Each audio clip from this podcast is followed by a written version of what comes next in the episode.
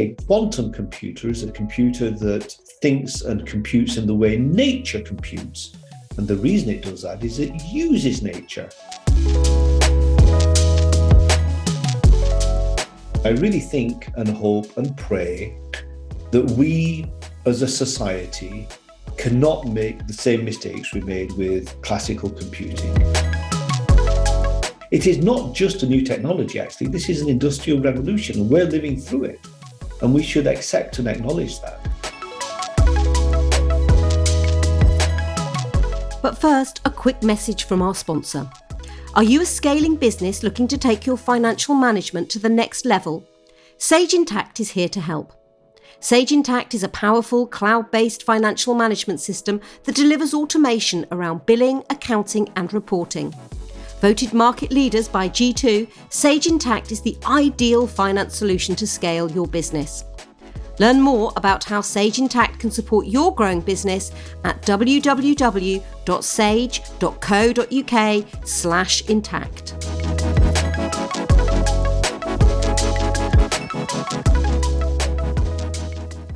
Hello, and welcome to the UKTN podcast, a weekly chat with the founders of some of the UK's high growth tech companies and other key stakeholders. In this series, we'll be exploring what entrepreneurship looks like in the UK right now, as well as getting tips from some of our most innovative business leaders and discussing the hot topics in the tech world.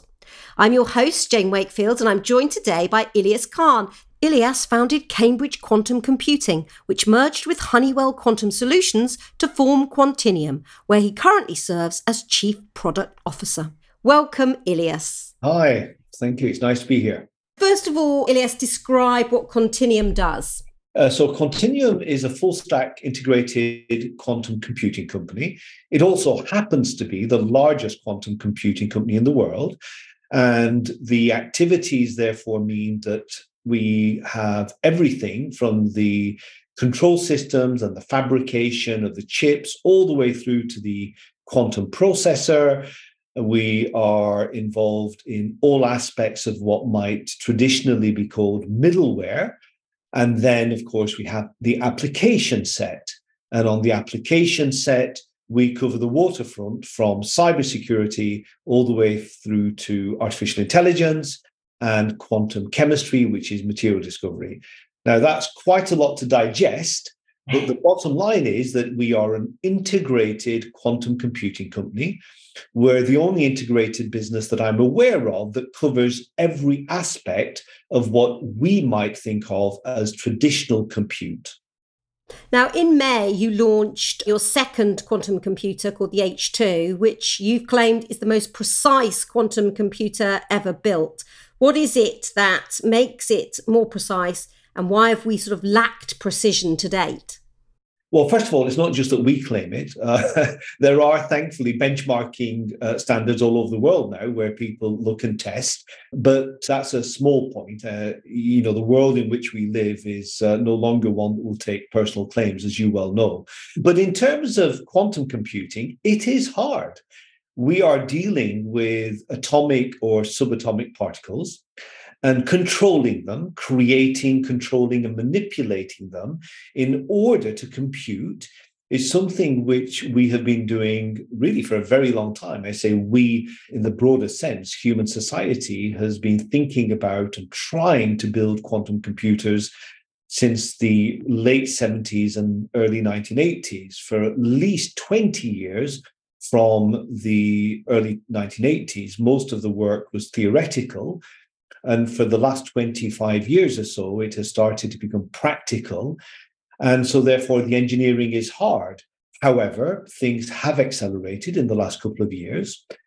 And so, to be a little bit more specific about your question, think of a quantum computer as a method of taking a single atom or even something that's much smaller, a single electron, and managing it with such great control that you can implement logic gates on them. So, anybody who's familiar with regular computing will know that it's all about gates.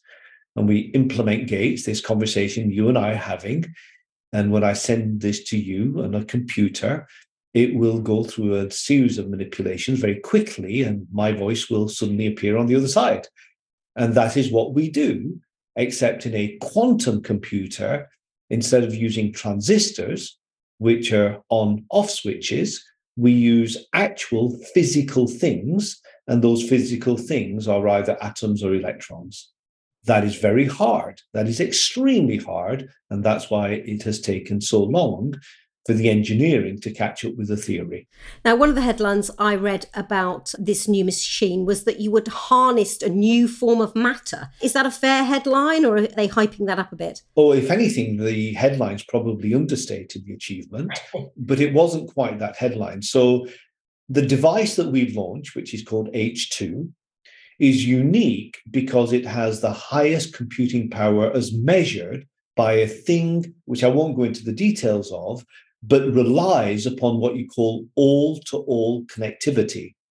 So, in any quantum computer, if somebody says, Oh, I've got a quantum computer with 100 or 200 or 300 qubits, qubits is what people refer to, the real issue isn't how many you have, it's how many of them work together at the same time. And then the second factor is what's the fidelity? So, if you've got a fantastic screen to watch television at home and it's very granular and blurry and you can't tell what's happening, then it's no point having this wonderful big screen because you don't know what the television program's about. So you think of these two factors. H2 has a sufficiently high number of qubits that are connected, and at the same time, the gate fidelities are very high. And one result of that is that we can do experiments in something called condensed matter. Now, condensed matter physics is a huge part of our lives. In fact, we do all kinds of things and spend billions of dollars a year around the world in condensed matter um, experiments. And what we did was use our computer to find something which in the future will be what we can describe as a fault tolerant qubit. And that's a big deal. And the reason it's a big deal is that whenever people have spoken about quantum computers, the narrative is okay, well, you've got a very nice quantum computer, but what can you do with it? And why can't you do something useful today? And the answer is trust me, don't worry. At some point, we will have a fault tolerant computer. And at that point, it will do something. And so the trust me element has now gone because we have proven that we can create this stepping stone to fault tolerance. And the state of matter that you uh, referred to in your question is that stepping stone. And it is a big deal. It's a transistor moment, if you like. Now, I suppose the sort of counter argument would be that we've had, you know, traditional computers for a long time. They seem to be doing a pretty decent job. Uh, we've got supercomputers for the really hard jobs. Uh, why do we need um, quantum computers, especially given that they're incredibly hard to create and get right? Well, nothing, uh, I mean, first of all, nothing in life is easy, right? I mean, these telephones and computers that we take for granted today went through a process that was very hard. Uh, secondly, um, I'm not sure that many people would agree with the fact or the statement that our computers are very good. They're very limited. Um, they're very good at doing certain things, and we are in awe of them. So I can't fly, but I can get on an aeroplane that knows how to fly better than me. And years, centuries ago, the spinning jenny was invented because it was better at weaving and spinning than any one person or group of people. And computers are very good at adding up and taking away and multiplying and dividing. And because of that, and they've got these memories that you and I don't have, they can be used for certain facts, but there are many things that computers cannot do. And if you like, a quantum computer is a computer that thinks and computes in the way nature computes. And the reason it does that is it uses nature. Existing computers are contrived. We came up with them, but nature wasn't contrived. So, what do I mean as an example of something that a quantum computer can do that we can't do with existing computers? I'll give you just one example material discovery for the absolute solution to carbon sequestration. Now, this is a big prize. And if we spent billions, if not hundreds of billions, if not trillions of dollars to solve this problem, what are we solving? We're solving humanity's future and the future of this planet. That's one of the reasons why quantum computing is geopolitical. Country after country, all over the world, have adopted a quantum policy, not because the computers are going to be a little bit better than what we've already got, or because we get excited when a large language model can write as an essay. That doesn't add value to humanity. I mean, it might be amusing in the same way that Pac Man was amusing when it first came out or video games, but we're talking about fundamental issues here. And that's why everybody's been interested in this for such a long time. I could go on. There are other things that you can do with a quantum computer that you simply cannot do with a computer. Let's touch on the geopolitics then, because obviously we're seeing this field is dominated by Google, IBM, and a few players like yourself. But then also there's big players in China. Um, has this become a form of arms race in the same way we've seen other tech um, split very much along political lines? And and do you think that there's a, a clear winner at the moment in terms of uh, of who might come out on top and get there first? I really think and hope and pray that we as a society cannot make the same mistakes we made with classical computing. There's a world of haves and have nots. And I think that it's fantastic that this is a global effort. It's fantastic that there are many, many, many, many countries who are in the race the French program, the German program, the Dutch program, each of which is worth billions, where governments putting money in and then there are universities, and then, as you've said, there are companies, is a reflection of the fact that there isn't actually a winner takes all likelihood. And I hope that my answer to your question, therefore, is everybody can win because this is for the good of humanity. I talked earlier about carbon sequestration. I could have said the treatment of many oncologies. I could have said logistical issues that are beyond the ken. I could also have said AI that isn't opaque and non accountable. You know, when Geoff Hinton resigned from Google the other day, why did he resign? Not because he was inspired by ChatGPT 3 and large language models, but because he saw the dangers. And that's why I think the question is rather different. And it is when can we get to a point where we, all of us, are capable of sharing in this incredible technology? It is not just a new technology, actually. This is an industrial revolution, and we're living through it.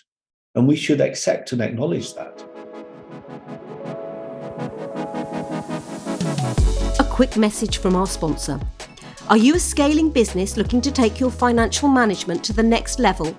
Sage Intacct is here to help. Sage Intacct is a powerful cloud based financial management system that delivers automation around billing, accounting, and reporting. Voted market leaders by G2, Sage Intacct is the ideal finance solution to scale your business. Learn more about how Sage Intacct can support your growing business at www.sage.co.uk/intacct. I've actually been lucky enough to see quantum computers, and they do look very different to um, normal computers. So I'm just wondering if you could kind of describe them for the for the benefit of people listening who might never have experienced this, because you think computers and you think a, a, a box and a you know a keyboard. A quantum computer looks kind of cyberpunkish, I would say. It's got a kind of very beautiful chamber um, that I, is where the cooling of the um, qubits goes on, I believe. I, let me just stop you there. I think I think let's look back to the first time that you and I saw a telephone. Well, at least I can speak for myself in the late eighties. It doesn't look anything like and isn't anything like the smartphone that I've got at the moment. And certainly this laptop that I'm using is nothing like the computers that we had in the late 70s and the early 80s.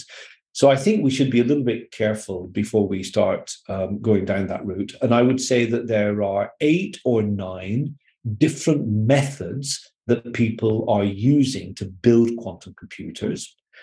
Those methods are at a very early stage. Remember that to do this, you need to create, manipulate, and then measure an outcome. So, this cyberpunk thing is a reflection of the fact that a lot of the engineering is currently very um, bespoke. It's not being commoditized. Um, the first chips that came out in silicon look nothing like the stuff that we've got today.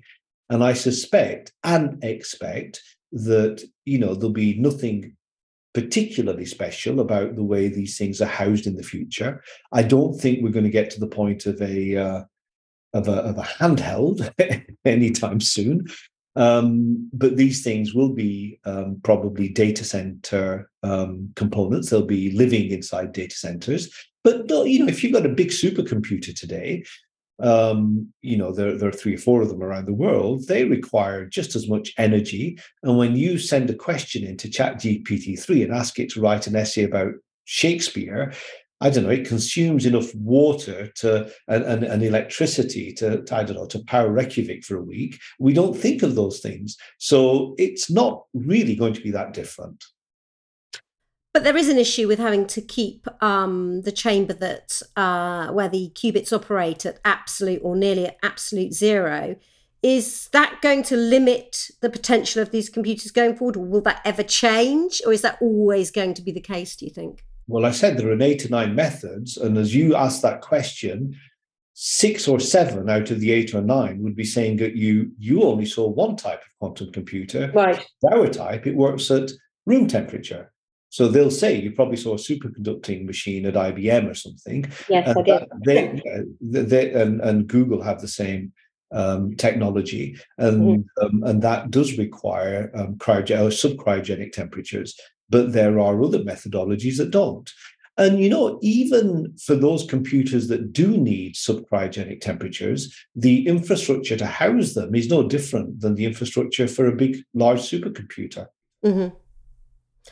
Um, Let's talk a little bit about your company for a minute, because as I mentioned at the top, it's a merger between Cambridge Quantum and Honeywell. What was it like to go through that merger for people that might be kind of listening and uh, in the same position or, or, or potentially being in the same position? Have you got any tips? Have you got any advice of pitfalls to, to um, avoid? Well, thank you for for. I, I, we rarely, I rarely get onto this topic when people interview me. It's always about the, the, quantum and the science, as it should be, and the use cases and the excitement and the geopolitics. But um, you know, I'm very proud of the fact that we have quietly, in stealth, created a multicorn. I think it might well be. It's been described as as the only deep science multicorn that Britain has produced ever. I mean, we can think of ARM, and I guess we could think of. Actually, I can't think of very many deep science projects that have gone on to become multicorns that have been founded here in Britain, and it's been quite a journey. Um, we live in a world where you know pizza delivery companies and you know software companies and fintech companies can be or, or, banks you know can be seen as, as, as successes once they get to hundreds of millions or a few billion in, in market value. And i think the spin out from cambridge um, back in 2014 was always ambitious and we've just you know the advice i would give to anybody who who is looking at this is you know to remain true to what you've created um, we also had a bit of a head start because we didn't have any accountability to short term investors like venture capitalists or angels. We were looking at longer term capital that was always aligned with what we were doing. There was never a difference of opinion between what we wanted and they wanted. And I guess more recently, um, you know, we, we always put our customers first, and Honeywell was a customer first and Honeywell um, is a large defense and aerospace uh, industrial entity in the United States. And it was building, unbeknownst to me, it was building its own quantum computer. So they were a client first, and then we became partners. They then invested in Cambridge Quantum. So we got to know each other over a period of years. And it was only when um, that familiarity and trust had grown that when the merger was was put forward, did both sides think it was a good idea. So it re- there really isn't one small pithy aphorism that I can give to somebody, uh, or do this or do that, other than really make sure that your source of capital is aligned with your long-term objective and building a multi-corn i mean even that phraseology is a little bit odd um, you know somebody said to me Ilyas you know you're what did they say you, you know you're not a tech billionaire you're a deep science billionaire well i think actually that's really good for britain yeah. You know, we, if you think about the Industrial Revolution, Britain was in the lead. Now, that's many, many hundreds of years ago. And we have a shot right now in quantum of being a world leader. We have a fantastic government program and we have a clutch of companies that are really very good. And on that point, uh, what are your thoughts on the UK's quantum strategy? The amount of money they've put forward, is that going to be enough? And do you think there's things they've missed or things they've really got right? The fact that many countries look at the British program and want to emulate it tells you all you need to know. It is a stunning success. So, so if I were to name drop, it would be um, Sir Peter Knight, who I think is the godfather and creator of this vision. And he's in high demand at the moment because lots of other countries want to know what the magic is. Um, is it well funded? Yes, it is. Um, could we do with more? Yes, we could, but we're not China, we're not Britain, right? Um, but we have the benefit of this being in its third iteration. You know, we had the first program, then the second, and and now the third. And I've lived through all of them, and I think it's magnificent. I, I, I look, you know, can always, you know, poke holes at anything, but this is a, a real success. And for it to continue to be a success, I think will take the same kind of effort that it took way back in 2013 when it got started. What's the next stage for you? You know, it seems like you've had a busy year. You've come up with a new computer, uh, but is there anything else in the pipeline that you can talk about? Well, I think that there are yes. So I think that we we are looking at extending our position as global leaders. Um, at the moment, we're the only people I'm aware of that have a product which is only quantum, and that is a cybersecurity product. And obviously, we're all preoccupied with security. So I can I can foresee over the next few months. Um, it's called Quantum Origin, the name of the product. It's a cybersecurity key, which is um, hardened by a quantum computer. And so I think that that's a really big issue, uh, part of our progress. And I do think um, that during the course of the, the, the rest of this year, we're going to see an increase in the way in which AI is going to be influenced by quantum computers in the future. And I think that narrative will become a lot clearer as we get through this year and next. Up until now, people haven't been looking at AI through that lens. And what can it do? What can quantum do? How can quantum change where we are with AI? So I think that the biggest challenge we have in AI is that it is not accountable. Mm-hmm. I, you know, it's a black box. And yeah. so if you were in medicine or if you were in law or if you were in finance, you're not allowed to use things that aren't transparent. Now, it's one thing going to OpenAI and saying, oh, can I have a history of, I don't know, the Church of England or something? You know, it's very good. It'll tell you all the facts that are there.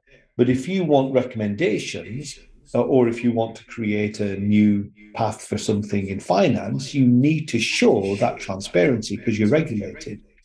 So, in the first instance, and, and you know, I, again, I'm in danger of understating this. I think in the first instance, a quantum computer will will allow us to bring um, interpretability to large AI models. That, that's that, that's game changing.